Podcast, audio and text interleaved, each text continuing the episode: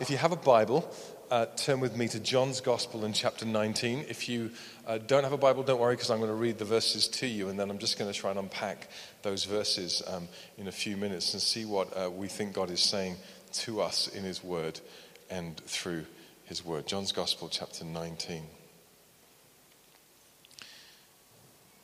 And the story is this Jesus is um, hanging on a cross crucifixion has taken place, and uh, Pilate has prepared a notice. It reads Jesus of Nazareth, the King of the Jews, and it's one of the most dramatic moments in the whole of uh, recorded history. And around the cross, there are a stack of women who have followed Jesus on his ministry. Some of them are paid for Jesus' ministry, um, some of them are related to Jesus, and, uh, and they're watching. And we read this. Later, knowing that all was now completed. And so the scripture will be fulfilled. Jesus said, I am thirsty. A jar of wine vinegar was there, so they soaked a sponge in it, put the sponge on a stalk of the hyssop plant, and lifted it to Jesus' lips. When he had fi- received the drink, Jesus said, It is finished. With that, he breathed, he bowed his head and gave up his Spirit. And now I'd love you to turn with me to Matthew's Gospel. Right at the end of Matthew's Gospel and chapter 26, 27.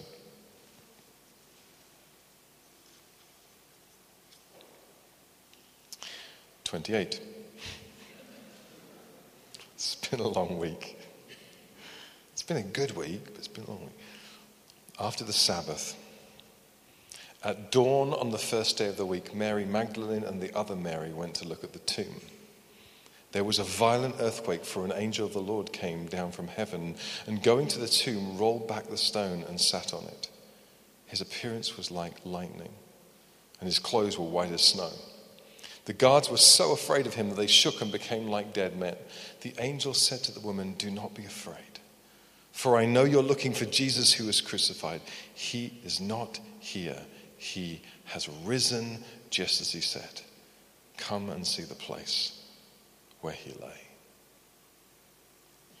Let's just pray. Jesus, in really, really familiar um, verses of scripture for those of us who've hung around the Bible for a bit, we ask that you'd give us um, uh, fresh eyes to see familiar words fresh understanding uh, around things that we've, uh, we've, we've known of for years, and fresh insight, so that we might not just be listeners of your word, but we might be doers of your word. We ask this in Jesus' name. Amen. So, we're going to spend some time just looking at the greatest weekend in the history of our world, which is a massive statement. But actually, when you begin to think about it, whether or not you follow Jesus or believe in Jesus or, or believe that this book is the Word of God, uh, there is almost no doubt that this is the greatest event in the history of our world. History starts from it, points to it. Most of our laws are, are based around the life of Jesus, and there was an event right in the middle of his life that defined absolutely everything that he was about there was a moment that he set his face towards the cross. The scriptures say he did it deliberately. The scriptures tell us that people killed him, but it's very clear from the scriptures that Jesus intentionally set his face towards doing this thing, towards dying on a cross. And, the scriptures also say that a number of days later, Jesus rose again from the dead. And the whole of our faith, the whole of the reason that we gather in places like this and in missional communities throughout our city during the week, and that we encourage people and we preach and we teach and we do all the things that we do, is based on these two things Jesus died and Jesus rose again. Jesus died and Jesus rose again.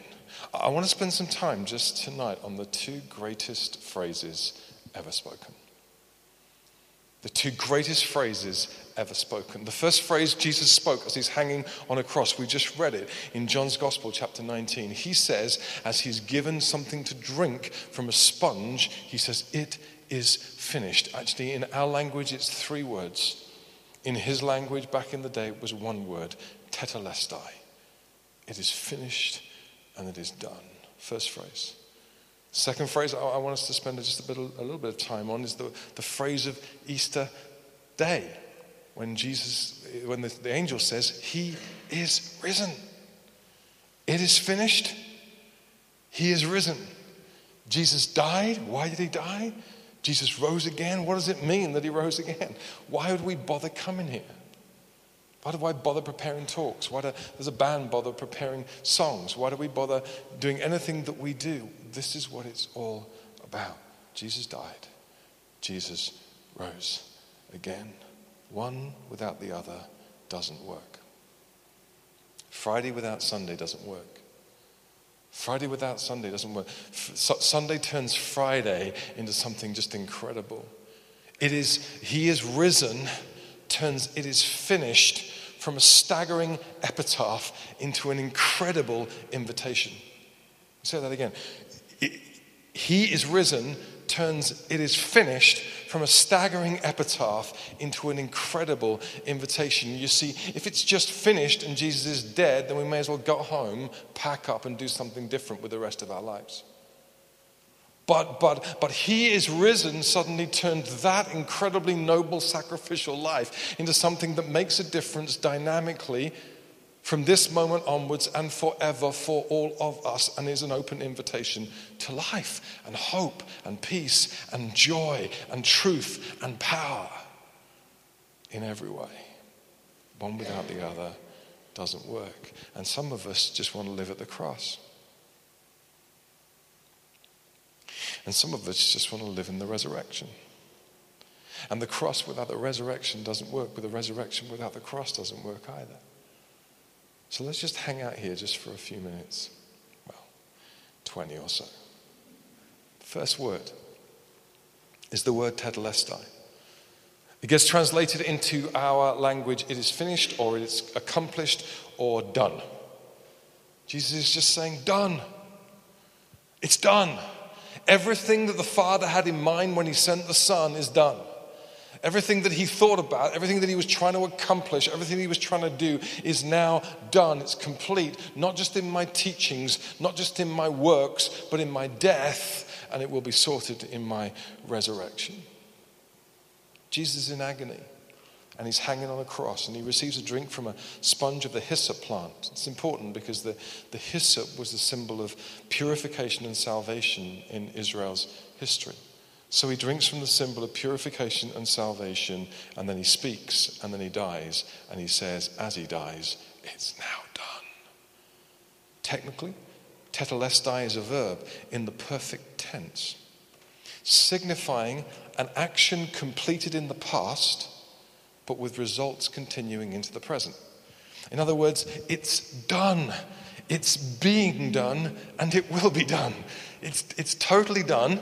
It's being done right now, and it totally will be done. It's finished in the past, but it will be perfected in the present. Tetelestai. And, and you know, as you listen to that word, um, it probably doesn't make a lot of sense, but it made a lot of sense to the people listening in the day.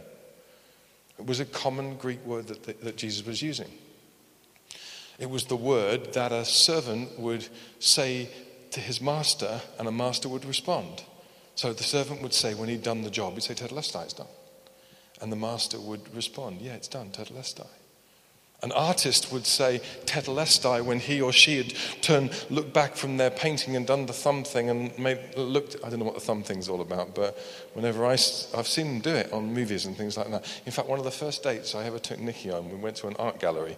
I think I did this thing.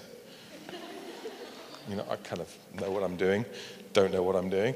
But, you know, it's, it's, when, it's, when there's, it's when any more paint would ruin what you've done. Tetelestai. It's done. It's what a merchant would say when someone owed him or her money and they took the bill and they stamped it. Tetelestai. The debt is paid. It's done. It's complete. It was a common word. It's, it, it's what a priest would say when someone would bring a sacrifice and the sacrifice was good, they would say, Tetelestai, it's done, the sacrifice is complete. And Jesus is saying, Hey, I have completed the picture. I have paid the debt. I, am the perfect sacrifice. It's totally done. And what he's saying, if you want to dig a little more deeply, he's saying that Scripture is fulfilled. It's very, very, if you check this passage of Scripture out, very, very specific scriptural references of the cross. And what's happening, if you, if you begin to understand, is, is that everything that Jesus is doing is incredibly deliberate, and everything that's being done to Jesus is incredibly deliberately being done as a fulfillment of the things that have been promised, as Scripture is being fulfilled. They divided his clothing among themselves and cast lots. You find that in Psalm 22. They didn't break his legs. Verse 33. You find that in Psalm 34, verse 20. Also, you find interestingly in the story of the Exodus. Way back in time, God had this foreshadowing of what would happen by, by asking the people of Israel to take a lamb and kill the lamb and put the lamb on the, blood of the lamb on the doorposts of the house. But he said this do not break the lamb's legs. Which is the weird thing to say, isn't it? Unless he's setting something up for later so that we would truly believe that Jesus is the Son of God and that God's still in control they will look on the one they have pierced. Zechariah 12, verse 10. And as Jesus has a spear put in his side, I think the whole of heaven is going, Yeah, scripture is being fulfilled. He was led like a lamb to the slaughter, pierced for our transgression. As a sheep before her shearers is silent, he didn't open his mouth. Isaiah 53, scripture is being fulfilled. Why is that so important? It's so important for two reasons. It's so important so that you and I would understand that God is in control. In other words, this isn't something being done to God that takes God by surprise. Pilate didn't take God by surprise, and Caiaphas didn't take God by surprise. And all the events of Holy Week suddenly didn't, God didn't get into plan B, C, and D because he was shocked by what was going on. He was totally in control of the situation because he's working his purposes out. Sometimes we don't understand how God is working his purposes out but He is always working His purposes out. Secondly, this is important because the Word of God does not fail, it's trustworthy. If you're looking for an anchor for your soul or, or, a place that you can stand the weight of your life on, because everything else in your life is shifting right now. Circumstances are shifting, and situations are shifting, and relationships are shifting. There is only one place that is absolutely secure it's what God has said and what God is saying, because God is God and we are not. And this just tells us, you know what, God's purposes always work out. God's word can be trusted. If God says something, He's going to do something. Guys, God has a plan in this universe that's being worked out. The plan is this for all things to come together under one head Jesus Christ. The plan is for all things that got broken in the garden to be restored in the New Jerusalem. There's a plan for you. There's a plan for you in this. It's a unique and perfect and beautiful plan. And He's fulfilling it even now. He's working His purposes out. And sometimes it doesn't feel as if God's on plan. But God is always on plan. And His word can totally be trusted. That's the first thing that, that it is finished means. The second thing that it is finished means is it means that the sacrifice is completed. And you'll have to understand, I don't know if you understand something of the Jewish religious sacrificial system. It's a very, very complicated thing, and you'll probably need to read reams and reams of Deuteronomy and Leviticus and Numbers to understand it. But, but let, me, let me see it like this The book of Genesis hints of the fact that there has to be a sacrifice. The Lord God provides animal skins covering Adam and Eve's shame when they eat of the, uh, the fruit of the garden in the middle of the garden. The story of Abraham and Isaac begins to model it. Abraham takes Isaac up the mountain. He's going to sacrifice Isaac, but God pro- provides a ram as a substitute for Isaac. The, the sacrificial system begins to enshrine it. Complex system, animals, different animals, different festivals. People, people had to bring their animals, tucked them under their arm, and brought them into Jerusalem and had to sacrifice them. The Passover, as we've just spoken of, models it. But what we read about in the book of Hebrews is that the priest's job in the temple was never done. Never done. The priest always had to stand up on duty because the priest's job was never done. The, the, the, the, the offering never actually did the deal, it never sorted it out completely. It was always imperfect. If you turn with me to Hebrews chapter 10 and verse 4, I'm just going to read just so that we can check this out and make sure that the preacher is telling you the truth.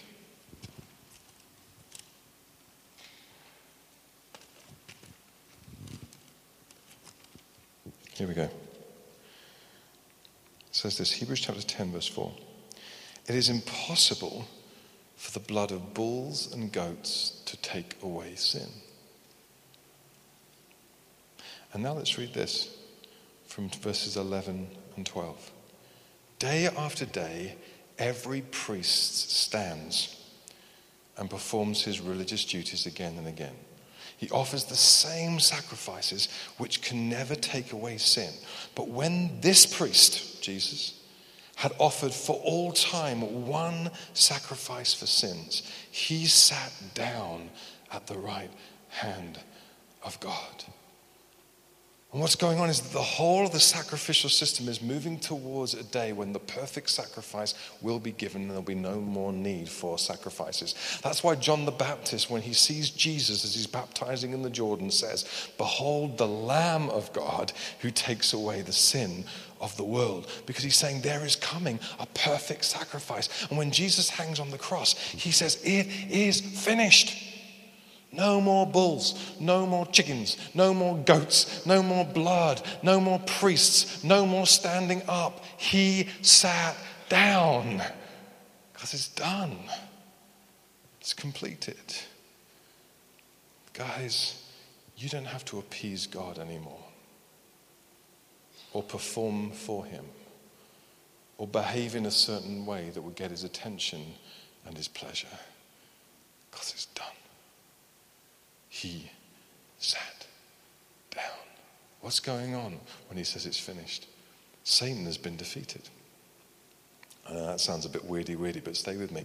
It's, it's interesting that John describes the place where Jesus was crucified as Golgotha. It's Aramaic and it gets translated the place of the skull. I think it's, well, I like to think it's God's eloquent way of saying, I wish to deal with the problem of death at the place of the skull. Let's just go right to the heart of the issue. I want to deal with the problem of death at the place of the skull. It, it's finished. The enemy's unhindered reign on this earth, where he could mess with whatever he wanted to mess with, is finished because I'm making an announcement, says Jesus, that it's done. No more. All the authority that was conned out of humanity in the garden as humanity agreed with Satan over the word of God has been taken back. It's done, it's dealt with, it's sorted. Jesus cries, It's finished, as he breathed his last. And I wonder, I wonder whether Satan's smirk, because he probably thought he won at that moment, is yanked into a grimace as he gets it. Oh, tetelestai. And, and the ancient prophecy in the garden in Genesis looms large in his mind's eye. And Jesus' heel is bruised, but Satan's head is crushed. Jesus' heel is bruised, but Satan's head is crushed. Hey, listen. It is finished means that you don't need to live in fear and anxiety anymore. It is finished means that you can understand that he who is in you is way greater than he who is in the world. In other words, you don't have to be anxious and you don't have to be fearful and you don't have to cower and you don't have to live less than who you are because the one who is in you has defeated sin and death and hell and has a plan for you that's bigger. That's bigger than any plan that you can imagine. There is nothing that can stand against you because it is finished. Death cannot hold him and it cannot hold you because it is finished. What's going on? Salvation is being secured. The, the, other scripture writers tell us that, that the, at that moment when Jesus says it's finished, the curtain in the temple, which was massive, it was like, I think it was like 80 feet high, and it separated the presence of God from the presence of everybody else. That's what it did. The curtain of the temple was torn in two from top to bottom. An impossible thing. I mean, you can understand how someone might tear their curtain from bottom to top, but how did it tear from top to bottom? Only God can do that. And He did it because He was bursting out. What had happened was at the very beginning of, of, of, creation and time, God's glory filled the earth, and his plan was to presence himself with people. But because people sinned and people ran and people stuck their fingers up at God and said, uh, We don't need you, God, the presence of God was constricted to a people, Israel. And because Israel rebelled and Israel turned their back on God and Israel ends up in exile, the presence of God gets restricted from the people of God to one of the people of God. For one day each year, the high priest could go into the Holy of Holies inside the temple and be with God. The presence of God was represented by a flame. The moment when Jesus says, It is finished, He's saying separation between God and people is finished. And suddenly God is breaking out, and you can know the presence of God and the power of God in your life, guiding you, teaching you, leading you, calling you into purpose every single moment of every day. Do you know how I know that? Because when the Holy Spirit comes, instead of there being a flickering flame in the Holy of Holies in the temple. Suddenly, when the Holy Spirit comes on the day of Pentecost, there is a flickering flame on the top of all of the believers. Remember that? Call them flames of fire. And suddenly, the glory of God begins to be seen in the earth. And one day, there'll be nothing but the presence of God. It is finished. Salvation is secured for you. And he sat down.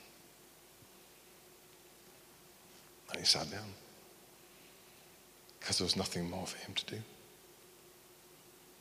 He sat down. It's finished. And it's kind of just started. Does that make sense? It's finished. And it's kind of just started everything that is necessary for your salvation, for your hope, for your peace, for your life, for your future, for your cooperation with what God is doing in this world has been done. It's completed, and it's kind of just started. He sat down. That's why it's Good Friday, because he sat down. But, but Easter Sunday offers a new reality. Easter Sunday offers, it's, almost like, and I'm sure this probably is blasphemy somewhere, but it's almost like it's not enough. You ever thought that? It's almost like that it is finished stuff's not enough. It's not enough. There's this kind of open opportunity. There's this kind of, it's almost like it's, okay, it's your turn. I've done everything I need to do. It's all available. I sit down. Over to you.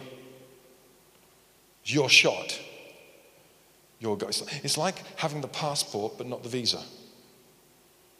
Do you know that? If you, if, you, if you show up in the United States of America with a passport and not a visa, you're not getting in. In fact, you're going back home again. It's like having Wi Fi but no code. Isn't that frustrating? It's one of the most frustrating things in the world. Full bars, don't know the password. It's like you got the iPhone, but you got no service provider. It's like kind of, I got the it is finished bit, but it's now on me and I've got no idea. Because this is totally dependent on Jesus. And it's done, it's completed, it's finished, it's, it's available. And this is dependent on us going, I'm in. I'm in. He is risen. He is risen. And He is risen kind of authenticates that it's really finished, it's really complete. So, so I can have life and I can have peace. I can have peace with God and peace with myself and peace with others. That, is that possible?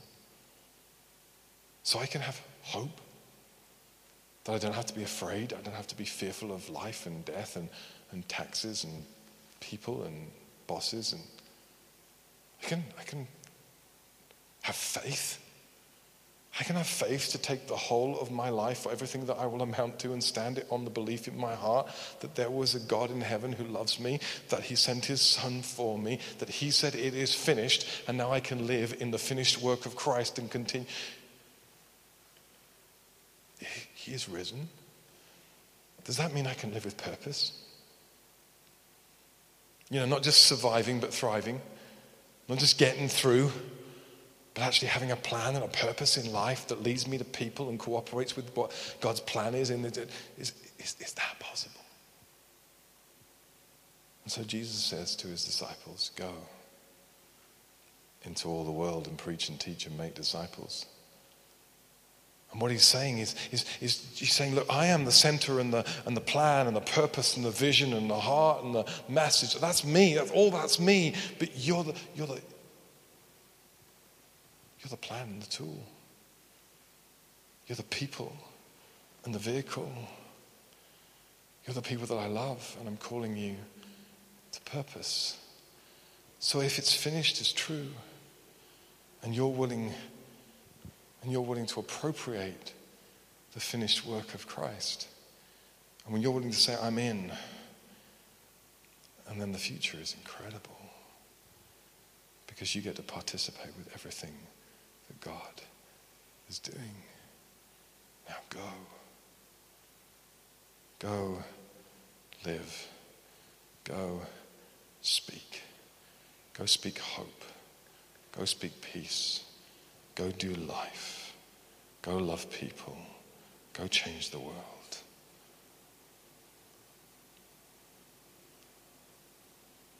It's hard. It must be hard, mustn't it? I mean, you can, we, Easter Sunday, we listen to things like, ah. Probably we don't do that because we're very British. But we go, ah, you know.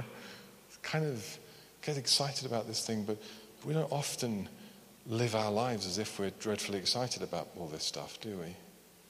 I don't.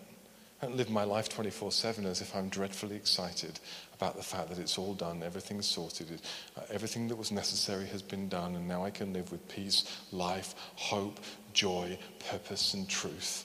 And I can be this conduit of the finished work of God. I don't, I don't live as if that's, that's my constant reality. But that's the logical progression of what's being said here, isn't it? It is finished. He is risen. It's incredibly hard. Because go means leave. It means leave security. It means leave passivity. It means go somewhere where it's discomfort and difficult, and sometimes people will not understand, and sometimes people will look at you as if you're mad, and sometimes it will cost you of time and energy and money. And but He is finished. He is risen. And we are the people of God. He is risen, takes hold of it is finished, and turns it from an incredible epitaph, a great final word from a great man, into the most incredible invitation into life this world has ever heard. And the God who said, It is finished, and of whom it is said, He is risen, is here tonight, changing lives, offering hope, bringing peace, dealing in joy, and sending His people to a world that's broken. I think that's what Easter's all about. Let's pray.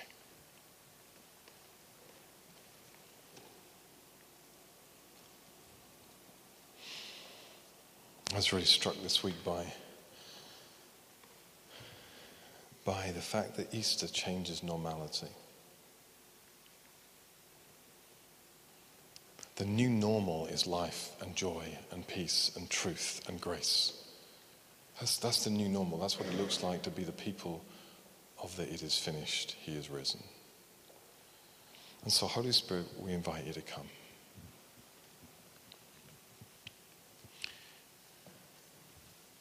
Spirit of Jesus, mediator of truth, bringer of life, bearer of peace,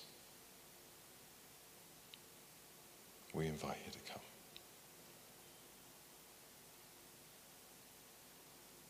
And would you help us play our part in the finished work of Christ and posture our hearts to be conduits of the blessing of God? Would you fill our hearts full of joy that we would live normal Christian lives? We ask this in Jesus' name.